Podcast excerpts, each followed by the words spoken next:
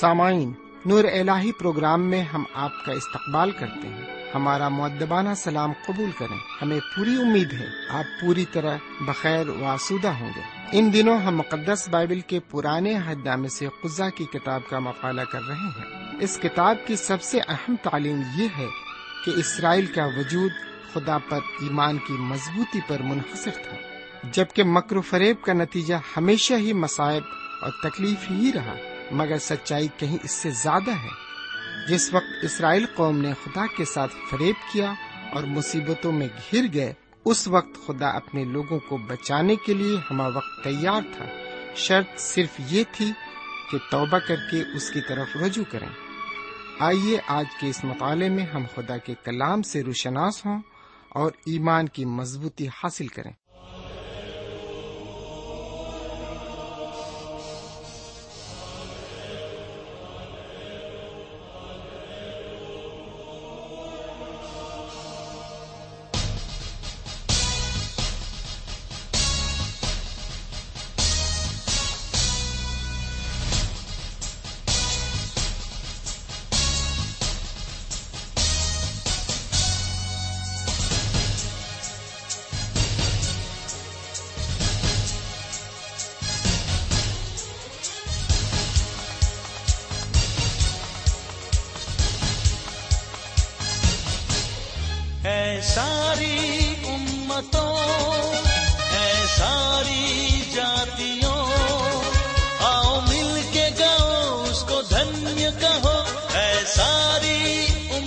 تو ہے ساری جاتی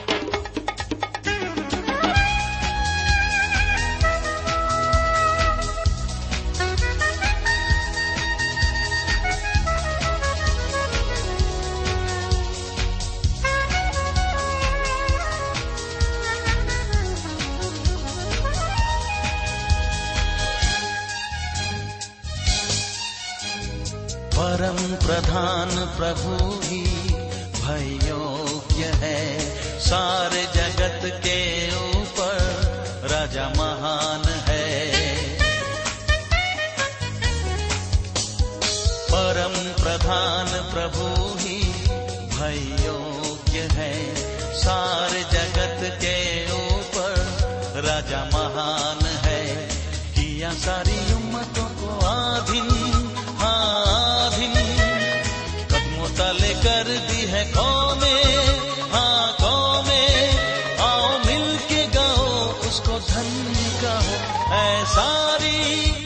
قیمتوں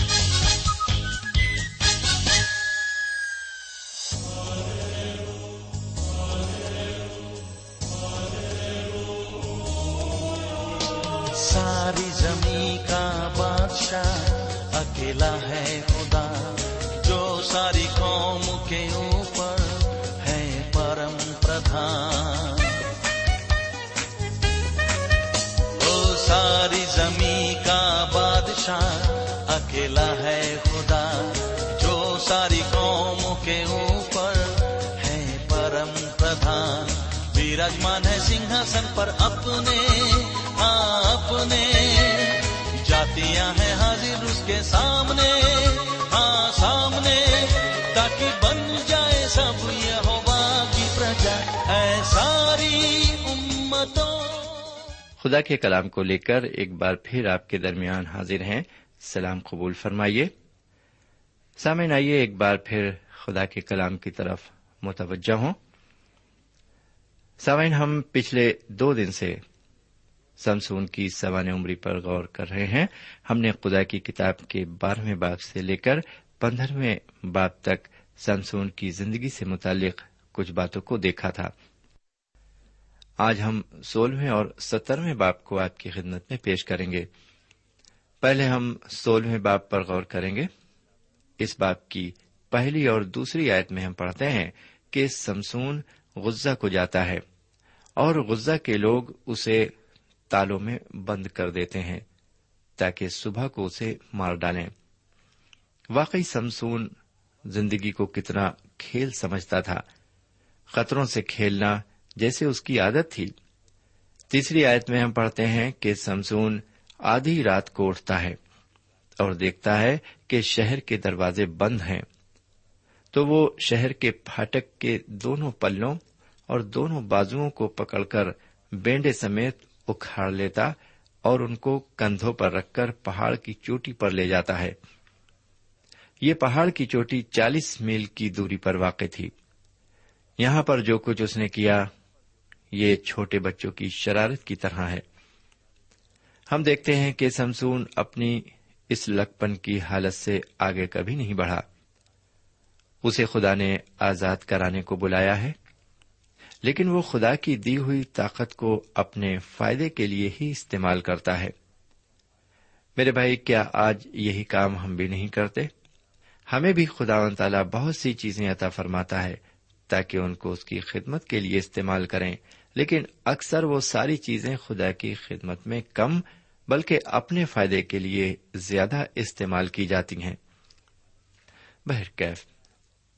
اب ذرا آگے بڑھتے ہوئے چوتھی آیت کو سنیے، یہاں لکھا ہوا ہے، اس کے بعد سرخ کی وادی میں ایک عورت سے جس کا نام دلیلا تھا، اسے عشق ہو گیا۔ میرے بھائی، یہ ہے سمسون کا حال۔ یہیں سے سمسون کی زندگی کا زوال شروع ہوتا ہے۔ اس کی زندگی کی ناکامی یہی ہے۔ یہ اس کی زندگی کا ایک کمزور نقطہ تھا کہ وہ ایک عورت کو پیار کرتا تھا۔ میرے بھائی، پیار کرنا کوئی بری بات نہیں ہے، بشرطے کہ پیار میں پاکیزگی ہو اور اس میں ذاتی مفاد نہ ہو۔ لیکن ایک غیر عورت سے پیار ہو جانا انسان کی پاکیزگی کو قائم نہیں رکھ سکتا۔ یا تو انسان اس عورت کو اپنی بہن، بیٹی اور ماں تسلیم کر لے یا پھر اسے اپنی بیوی بنا لے۔ جی ہاں اس کی طرف اسی غرض سے آگے بڑھے۔ میرے بھائی، اگر انسان ان چاروں رشتوں کو بالائے طاق رکھ کر کسی عورت سے پیار کرتا ہے، تو وہ پیار اس کا آگے چل کر زنا کاری میں بدل سکتا ہے۔ کوئی بھی شخص گناہ میں ایک دم نہیں پھنس جاتا، بلکہ آہستہ آہستہ وہ گناہ میں پھنستا ہے۔ جیسے جیسے اسے مزہ آتا جاتا ہے، وہ گناہ میں پھنستا جاتا ہے۔ میرے بھائی، آج کے زمانے میں جو سب سے بڑا گناہ ہم پاتے ہیں، وہ ہیں انسان کے ناجائز تعلقات۔ میرے بھائی کہتے ہیں کہ اس گناہ میں انسان کو بہت مزہ آتا ہے اور اس گناہ میں کشش بھی بہت ہے۔ اس لیے انسان اس کا انجام جانتے ہوئے بھی اس گناہ میں پھنس جاتا ہے۔ سامعین، یہی گناہ سمسون کا بھی گناہ تھا۔ وہ ایک غیر عورت دلیلا سے عشق کرنے لگا تھا۔ جہاں تک مجھے معلوم ہے، اس نے اس عورت سے شادی نہیں کی تھی۔ بہرکیف آگے بڑھتے ہیں۔ سمین آگے اس باپ کی پانچویں آیت سے ساتویں آیت پر نظر ڈالنے سے معلوم ہوتا ہے کہ فلسطی سمسون کی طاقت کا راز جاننے کے لیے دلیلا کو ایک بڑی رقم ادا کرنے کا وعدہ کرتے ہیں۔ اور پھر وہ عورت جی جان سے اس کام میں لگ جاتی ہے۔ میرے بھائی، یہاں پر آپ یہ اچھی طرح سمجھ لیں کہ دلیلا کو سمسون سے عشق نہیں تھا۔ اس کی دلچسپی پیسے میں تھی، نہ کہ سمسون میں۔ جب دلیلا اس سے اس کی طاقت کا راز پوچھتی ہے، تو وہ پہلے اسے بے وقوف بناتا ہے۔ الٹی اور غلط باتیں وہ اسے بتاتا ہے۔ وہ کہتا ہے کہ اگر وہ مجھے سات ہری ہری بیدوں سے باندھے جو سکھائی نہ گئی ہوں، تو میں کمزور ہو جاؤں گا۔ لیکن جب ان بیدوں سے اسے باندھا جاتا ہے اور جب فلسطی اسے مارنے کو آتے ہیں، تو وہ ان بیدوں کو بڑی آسانی سے توڑ ڈالتا ہے۔ سمسون کی اس بات سے دلیلا کو بہت غصہ آتا ہے اور وہ ناراض ہونے لگتی ہے۔ لیکن دسویں اور گیارہویں آیت میں ہم پڑھتے ہیں کہ وہ عورت پھر اس سے پوچھتی ہے کہ تیری طاقت کا راز کیا ہے؟ تو وہ پھر اسے بے وقوف بناتا ہے۔ وہ کہتا ہے، اگر وہ مجھے نئی نئی رسیوں سے باندھے تو میں کمزور ہو جاؤں گا۔ پھر دلیلا یہی کرتی ہے، وہ اسے نئی نئی رسیوں سے باندھ دیتی ہے اور کہتی ہے کہ سمسون فلسطی تجھے مارنے آتے ہیں۔ تب پھر سمسون ان رسیوں کو توڑ ڈالتا ہے۔ یہ دیکھ کر دلیلا کو پھر غصہ آتا ہے اور وہ اس پر بڑبڑانے لگتی ہے، لیکن وہ اس کا پیچھا نہیں چھوڑتی۔ وہ پھر اس سے پوچھتی ہے میرے بھائی، اب سمسون آہستہ آہستہ کمزور ہوتا جا رہا ہے۔ وہ اپنی ہلاکت کی طرف بڑھ رہا ہے۔ سامعین، بالکل اسی طرح انسان بھی آج روحانی طور پر بڑا کمزور ہوتا جا رہا ہے۔ وہ آہستہ آہستہ ہلاکت کی طرف بڑھ رہا ہے۔ سمسون بھی اب اپنی ہلاکت کی طرف بڑھ رہا ہے۔ اب وہ دلیلا سے اپنے بالوں کا ذکر کرتا ہے۔ لیکن ابھی بھی اس نے اپنی بات مذاق میں ٹال دی ہے۔ وہ دلیلا سے کہتا ہے، اگر کوئی میرے بالوں کی ساتوں لٹیں تانے کے ساتھ بندے، تو میں کمزور ہو جاؤں گا۔ اور دلیلا نے ایسا ہی کیا۔ اور جیسے ہی فلسطی اسے مارنے آئے، وہ بلی کو کھوٹوں سمیت اکھاڑ لیتا ہے۔ آپ دیکھیے پندرہویں آیت میں ہم ایک عجیب بات دیکھتے ہیں۔ اب دلیلا اسے اپنے پیار کا واسطہ دیتی ہے۔ وہ سمسون سے کہتی ہے، تو مجھ سے سچا پیار نہیں کرتا، اور نہ ہی تیرا دل مجھ سے لگا ہے۔ اگر تو مجھے واقعی دل سے پیار کرتا ہوتا، تو مجھے اپنی طاقت کا راز ضرور بتا دیتا۔ میرے بھائی، یہ تو سچ ہے کہ پیار میں بہت کشش ہوتی ہے۔ پیار کا واسطہ دے کر بڑے بڑے پتھر دل انسانوں کو جھکایا جا سکتا ہے۔ جب ایک بہن اپنے بھائی کو پیار کا واسطہ دیتی ہے تو بھائی کا دل ایک دم موم ہو جاتا ہے۔ جب ایک ماں اپنے بچے کو پیار کا واسطہ دیتی ہے تو وہ اس کے پیار کے آگے مجبور پڑ جاتا ہے۔ جب ایک بیوی اپنے شوہر کو پیار کا واسطہ دیتی ہے تو وہ بھی بے بس ہو جاتا ہے۔ اور جب بچے اپنے والدین کو پیار کا واسطہ دیتے ہیں تو وہ یقیناً راہ راست پر آ جاتے ہیں۔ اسی طرح ایک محبوبہ بھی اپنے پیار کا واسطہ دے کر اپنے عاشق کو پوری طرح اپنے بس میں کر لیتی ہے۔ واقعی پیار ایسی چیز ہے جو بڑے بڑے لوگوں کو جھکا دیتا ہے۔ اس پیار کی بدولت ہی جناب سیدنا مسیح نے ہمارے لیے جان قربان کی۔ ان کے پیار کا واسطہ دے کر ہم خدا کو بھی اپنی طرف موڑ سکتے ہیں۔ یہ دیگر بات ہے کہ یہاں پر یہ عورت دلیلا سمسون کے سامنے ایک جھوٹے پیار کا مظاہرہ کر رہی ہے، کیونکہ یہ عورت کوئی اچھی عورت نہیں ہے۔ اس نے اپنے مطلب سے سمسون کو پھنسا ہوا ہے۔ یہ سمسون سے بالکل پیار نہیں کرتی۔ اس کو تو پیار صرف چاندی کے سکوں سے ہے، کیونکہ سولہویں باپ کی پانچویں آیت میں صاف لکھا ہوا ہے کہ فلسطینوں نے اس سے کہا تھا کہ اگر وہ سمسون کو ان کے حوالے کروا دے گی تو فلسطینوں کا ہر ایک سردار اسے گیارہ گیارہ سو چاندی کے سکے دے گا۔ مان لیجیے اگر فلسطینوں میں پانچ سردار بھی ہوں گے، تو پانچ کو گیارہ سے ضرب کر دیجیے تو گیارہ پنجے پچپن ہوتے ہیں۔ یعنی پچپن سو، پانچ ہزار پانچ سو چاندی کے سکے اسے ملیں گے۔ اب آپ خود سوچ سکتے ہیں کہ سمسون اسے پیارا ہے یا وہ چاندی کے سکے۔ میرے بھائی، آج بھی بہت سے لوگوں کی زندگی میں اس طرح کی دلیل آتی ہے۔ وہ انہیں بری طرح سے اپنا پیار کا واسطہ دے کر اپنے جال میں پھانس لیتی ہے، لیکن وہ ان سے پیار بالکل نہیں کرتی۔ انہیں تو پیار ان کی دولت سے ہوتا ہے، اور کچھ ہی دنوں میں وہ ان کی دولت ہتھیا کر چلتی بنتی ہے۔ اب آپ کہیں گے کہ کیسے پہچانے کہ کون دلیلا ہے؟ ان کی پہچان یہ ہے کہ یہ ناجائز رشتے قائم کرنے میں بے عذر ہوتی ہیں۔ بہرکیف جب دلیلا سمسون کو اپنے پیار کا واسطہ دیتی ہے، تو سمسون آخرکار اس کے جال میں پھنس کر سچائی کو اگل ہی دیتا ہے۔ آئیے ذرا دیکھیں کہ وہ سترویں آیت میں دلیلا کو کون سی پوشیدہ بات بتاتا ہے۔ لکھا ہے، اس نے دل کھول کر اسے بتایا کہ میرے سر پر استرا نہیں پھرا ہے۔ اس لیے کہ میں اپنی ماں کے پیٹ ہی سے نظیر ہوں۔ سو اگر میرا سر مونڈا جائے تو میرا زور مجھ سے جاتا رہے گا اور میں کمزور ہو کر اور آدمیوں کی طرح ہو جاؤں گی۔ میرے بھائی، سمسون نے بتا دیا ہے کہ وہ نذیر ہے۔ لمبے بال اس کے نذیر ہونے کی پہچان تھے۔ جو خدا کا نذیر ہوتا تھا، اس کے سر پر اس طرح نہیں چلتا تھا۔ میرے بھائی، سمسون کی طاقت اس کے بالوں میں نہیں تھی، بلکہ خدا کی روح میں تھی، جو اس کے اندر آ کر کام کرتی تھی۔ اب دلیلا یہ سوچ رہی تھی کہ واقعی یہ کتنا بے وقوف آدمی ہے، اور یہ سچ بھی ہے کہ سمسون نے واقعی بے وقوفی کا کام کیا ہے۔ اب اس کا انجام اسے خود بھگتنا پڑے گا۔ لیجیے اب سولہویں باپ کی اٹھارہویں آیت سے بیسویں آیت تک عبارت کی تشریح سنیے۔ سامن یہ عبارت بتاتی ہے کہ جب سمسون سو جاتا ہے تو وہ ایک فلسطی کو بلاتی ہے اور اس سے کہہ کر سمسون کی ساری لٹیں مڈوا ڈالتی ہے۔ اس کے بعد پھر دلیلا زور سے چلاتی ہے کہ سمسون فلسطی تجھ پر حملہ کرنے آ رہے ہیں۔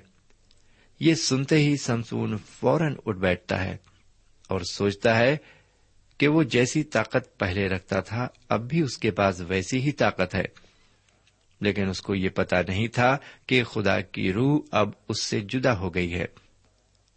میرے بھائی، پھر اس بات کو جان لیجیے کہ سمسون کی طاقت اس کے بالوں میں نہیں تھی، بلکہ خدا کی روح میں تھی، جو اس کے اندر داخل ہوتی تھی۔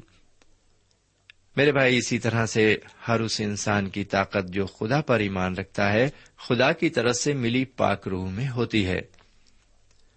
سمن یہ سمسون جیسے قاضی بننے کے لیے تیار کیا گیا، جسے بنی اسرائیل کو غلامی سے چھڑانے کے لیے تیار کیا گیا، صرف ایک نفسانی انسان ہے۔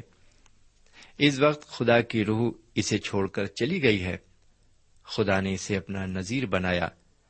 خدا نے اسے ایک قاضی کے عہدے پر نافذ کیا۔ لیکن اس نے کوئی بھی کام صحیح طریقے سے انجام نہیں دیا۔ نہ تو اس نے کوئی فوج تیار کی اور نہ ہی اس نے کسی جنگ کو فتح کیا۔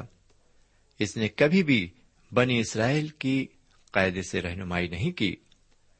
اس شخص کی تباہی اور بربادی کا سبب اس کی جنسی کشش تھی یعنی اس کا سیکس، اس کی تباہی کا سبب بنا۔ جی ہاں یہ سیکس اس کی تباہی کا سبب بنا۔ جبکہ خدا نے اس شخص کو چاہا تھا کہ یہ بنی اسرائیل کے لیے فائدے مند ثابت ہو۔ سامعین، اب ہم اس شخص کے دکھ بھرے خاتمے کی طرف چلتے ہیں اور یہ ہمیں ملتا ہے اکیسویں آیت سے لے کر تیسویں آیت تک سولہویں باپ کی۔ سمے جب فلسطی سمسون کو پکڑ لیتے ہیں تو اس کے بعد وہ اس کی آنکھیں نکال ڈالتے ہیں۔ وہ اسے تاعمر کے لیے اندھا کر دیتے ہیں اور پھر اس سے جانوروں کی طرح کام کراتے ہیں۔ یہ سارے کام وہ جیل میں رہ کر کرتا ہے۔ لیکن جب وہ جیل میں تھا تو اس کے بال بڑھنا شروع ہو گئے تھے اور وہ ان سے برابر بدلا لینے کی کوشش میں تھا۔ پھر اس عبارت میں ہم یہ بھی دیکھتے ہیں کہ فلسطی سمسون پر فتح پانے کی خوشی میں اپنے دیوتا دجون کے لیے قربانی چڑھاتے ہیں۔ یعنی یہ ان کے جشن فتح منانے کا طریقہ تھا۔ آئیے اب ذرا مطالعے میں آگے بڑھتے ہوئے ایک اگلی عبارت پر اور غور کریں۔ یہ عبارت چوبیسویں آیت سے لے کر ستائیسویں آیت تک ہے۔ سامن اس عبارت میں ہم پڑھتے ہیں کہ جب فرستی خوشی اور شادمانی سے بھر گئے تو انہوں نے سمسون کو بلوایا۔ تاکہ وہ ان کے لیے طرح طرح کے کھیل اور تماشے دکھائے۔ جب وہ جیل میں تھا تو چکی پیس رہا تھا اور اب وہ ان کے لیے ایک جوکر کی شکل میں پیش کیا جا رہا ہے تاکہ وہ انہیں طرح طرح کی حرکتیں کر کے خوش کرے۔ واقعی کتنے دکھ کی بات ہے کہ خدا کا ایک چنا ہوا بندہ یعنی ایک نذیر، کتنی پستی میں چلا گیا ہے۔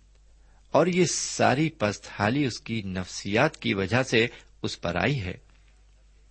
میرے بھائی، آج بھی ہم ایسے قصے اکثر سنتے رہتے ہیں۔ خدا لوگوں کو اپنی خدمت کے لیے کھڑا کرتا ہے، طرح طرح کی خوبیوں سے انہیں نوازتا ہے، لیکن کئی لوگ اپنی مخصوصیت کو بھلا کر نفسانی خواہشات میں گر جاتے ہیں۔ ان کا سیکس ان کی ساری زندگی تباہ کر دیتا ہے۔ اب آئیے ذرا ایک آخری عبارت پر بھی نظر ڈال لیں۔ اٹھائیسویں آیت سے اکتیسویں آیت تک عبارت ہمیں بتاتی ہے کہ سمسون ایک ناکام شخص تھا۔ اس نے بنی اسرائیل کو غلامی سے رہائی دلانا شروع تو کیا، لیکن ناکام رہا۔ اس نے اس بات کو زیادہ بہتر سمجھا کہ گناہ سے کھیلتا رہے۔ ایک وقت ایسا آیا کہ خدا کی روح اسے چھوڑ کر چلی گئی۔ لیکن ابھی جو عبارت ہم نے پڑھی، اس میں ہم نے دیکھا کہ سمسون ایک بار پھر خدا سے فریاد کرتا ہے کہ اسے طاقت بخشی جائے تاکہ وہ اپنے دشمنوں سے بدلا لے سکے۔ پھر کیا ہوا؟ سمسون نے ان دونوں ستونوں کو پکڑ کر زور لگایا جن پر وہ عمارت ٹکی ہوئی تھی۔ اور کیا ہوا کہ دیکھتے ہی دیکھتے ساری کی ساری عمارت ڈہ گئی اور تین ہزار لوگ مارے گئے۔ اور سمسون کی زندگی کا بھی وہیں پر خاتمہ ہو گیا۔ اکتیسویں آیت میں لکھا ہے کہ وہ بیس برس تک اسرائیلیوں کا قاضی رہا۔ آخر میں ہم اسی نتیجے پر پہنچتے ہیں کہ سمسون ایک ناکام شخص تھا۔ اسے اسرائیلیوں کی رہائی کے لیے قاضی مقرر کیا گیا، لیکن وہ اس کام کو انجام نہ دے سکا۔ میں آپ کی خدمت میں تین ایسی آیتیں پیش کرتا ہوں جو اس کی کل زندگی پر روشنی ڈالتی ہیں۔ سب سے پہلے میں سمسون کی کامیابی سے متعلق ایک آیت پیش کرتا ہوں۔ یعنی سمسون کی زندگی کی کامیابی کا راز کیا تھا؟ خدا کی کتاب کے تیرہویں باپ کی پانچویں آیت کو سنیے۔ اس کے سر پر کبھی استرا نہ پھرے، اس لیے کہ وہ لڑکا پیٹ ہی سے خدا کا نظیر ہے۔ سمین اس کی کامیابی کا راز یہ تھا کہ وہ اپنی ماں کے پیٹ ہی سے خدا کا نظیر تھا۔ یعنی تب سے خدا اس کے ساتھ تھا۔ دوسری بات یہ ہے کہ اس کی طاقت کا راز کیا تھا۔ اسی کتاب کے تیرہویں باپ کی پچیسویں آیت کو سنیے، لکھا ہے، اور خداوند کی روح اسے مہنے دان میں جو سرا اور استال کے درمیان ہے، تحریک دینے لگی۔ اس کی طاقت کا راز یہ تھا کہ خدا کی روح اس کے اندر تحریک کرتی تھی۔ اب ذرا ہم یہ دیکھیں کہ سمسون کی ناکامی کا راز کیا تھا۔ اس کتاب کے سولہویں باپ کی بیسویں آیت میں لکھا ہے، اسے خبر بھی نہ تھی کہ خدا اس سے الگ ہو گیا ہے۔ اس کی ناکامی کا راز یہ تھا کہ خدا اس سے الگ ہو گیا تھا۔ جی ہاں میرے بھائی، یہی اس کی ناکامی کا سب سے بڑا راز تھا۔ کیف، ہم آگے بڑھیں گے اور اب ہم دیکھیں گے کہ سمسون کے بعد اب قاضیوں کا سلسلہ ختم ہوتا ہے۔ اب ہم خدا کی کتاب کے سترویں باب میں داخل ہوں گے۔ اس سترویں باب سے اکیسویں باب تک ہم اسرائیلیوں کے درمیان دینی گڑبڑی کو دیکھیں گے۔ یہ گڑبڑی خاص کر بت پرستی کی ہے۔ جب ان کے درمیان سے قاضی وفات پاتا گیا، تب تب یہ بھٹکتے رہے اور بت پرستی میں گرتے رہے۔ سمین اب سمسون کے بعد بھی ان کے درمیان کوئی قاضی نہیں رہا۔ اس لیے پھر یہ بت پرستی میں پڑ گئے۔ بہرکیف آگے بڑھتے ہیں اور ان اسرائیلیوں کی اگلی داستان پر غور کرتے ہیں۔ میرے ساتھ آپ بھی اس کتاب کے سترویں باپ کو نکالیے۔ سامعین، اس کتاب کے سترویں باپ سے اکیسویں باپ تک بنی اسرائیل کا تواریخی فلسفہ پیش کیا گیا ہے، جس کا بیان اس کتاب کے شروع میں آیا ہے۔ ہم ابتدا میں دیکھ چکے ہیں کہ اسرائیل کا وہ تواریخی پہیا بار بار گھومتا رہا ہے۔ ابھی یہ اسرائیلی خدا کے نزدیک ہے تھوڑی ہی دن بعد پھر خدا سے الگ ہو جاتے ہیں۔ یہ اپنے الگ الگ راستے چن لیتے ہیں اور اپنے منمانے طریقے سے کام کرنے لگتے ہیں۔ مفہوم یہ کہ اس طرح پھر یہ گنہگار زندگی بسر کرنے لگتے ہیں اور اس لیے پھر ایک بار ان پر غلامی کے بادل چھانے لگتے ہیں۔ غلامی کی ذلت اور بیگار سے آدھی جا کر پھر یہ خدا کو پکارتے ہیں اور پھر خدا و تعالیٰ ان کے درمیان کوئی قاضی کھڑا کرتا ہے۔ میرے بھائی، یہ داستان صرف اسرائیلیوں کی ہی نہیں ہے، بلکہ یہ ہر ایک برگشتہ قوم کی ہے۔ ایک برگشتہ قوم کی پہچان تین باتوں سے ہوتی ہے۔ پہلی بات ہے اس کا دینی زوال، دوسری بات ہے اس کی اخلاقی تنزلی، اور تیسری بات ہے اس کی سیاسی بد نظمی۔ کسی قوم کی ابتری اس کے دینی مراکز سے شروع ہوتی ہے، اس کے بعد یہ ابتر خاندان میں داخل ہوتی ہے اور پھر یہ ابتری سارے ملک میں چھا جاتی ہے اور اس طرح پوری قوم برباد ہو جاتی ہے۔ بالکل یہی داستان اسرائیلیوں کی بھی ہے۔ بہرکیف اب دیکھیے اسرائیلیوں کا وہی تواریخی پہیا پھر گھومنے جا رہا ہے۔ اب پھر برگشتگی کا دور ان کے بیچ شروع ہو رہا ہے۔ کیونکہ وہ اپنی علاقائی سرحدوں کو بڑھانا چاہتے ہیں اور اس سے وہ بت پرستی میں ڈوب جاتے ہیں۔ یہ سب کچھ میکا اور اس کی ماں اور اس کے گھر والوں کی طرف سے ہوتا ہے۔ میکا کی ماں اسے بگاڑ دیتی ہے۔ آئیے ذرا ایک بار پھر اس سترویں باپ کی پہلی اور دوسری آیت پر نظر ڈالیں۔ میرے بھائی، میکا ایک بگڑا ہوا لڑکا ہے۔ وہ برابر اپنی ماں سے چپکا رہتا ہے۔ کیونکہ اسے معلوم تھا کہ اس کی ماں اس کے لیے پیسہ جمع کر رہی تھی۔ وہ اپنی ماں کے ان پیسوں کو چڑا لیتا ہے۔ اس کی ماں بغیر کسی تفتیش کے کہ پیسہ کس نے چرایا ہے لانت دینے لگتی ہے۔ اس لیے میکا اپنی ماں کو صاف بتا دیتا ہے کہ چور میں ہوں۔ بجائے اس کے کہ اس کی ماں اس چوری کے لیے اسے ڈانٹتی اور نصیحت کرتی۔ بلکہ وہ اسے شاباشی دیتی ہے اور کہتی ہے کہ اے میرے بیٹے، تو خدا سے برکت پا۔ آگے تیسری آیت میں ہم پڑھتے ہیں کہ میکا وہ سکے اپنی ماں کو واپس کر دیتا ہے۔ پھر اس کی ماں اس سے کہتی ہے کہ میں نے وہ پیسہ خدا کے نام پر مخصوص کر دیا ہے۔ اب تو اس سے ایک ڈھلی ہوئی مورت یعنی بدھ بنا لے۔ وہ کہتی ہے، اب تو اس سے ایک ڈھلی ہوئی مورت یعنی بدھ بنا لے۔ سامعین، یہاں پر ہم نے دیکھا کہ یہ اسرائیلی پھر بت پرستی میں چلے گئے۔ آگے کیا ہوگا؟ یہ ہم اگلے پروگرام میں دیکھیں گے۔ اب ہمیں اجازت دیجیے خدا حافظ۔ سامعین، ابھی آپ نے ہمارے ساتھ پرانے عہد نامے سے خزہ کی کتاب سے خدا کے کلام کا مطالعہ کیا۔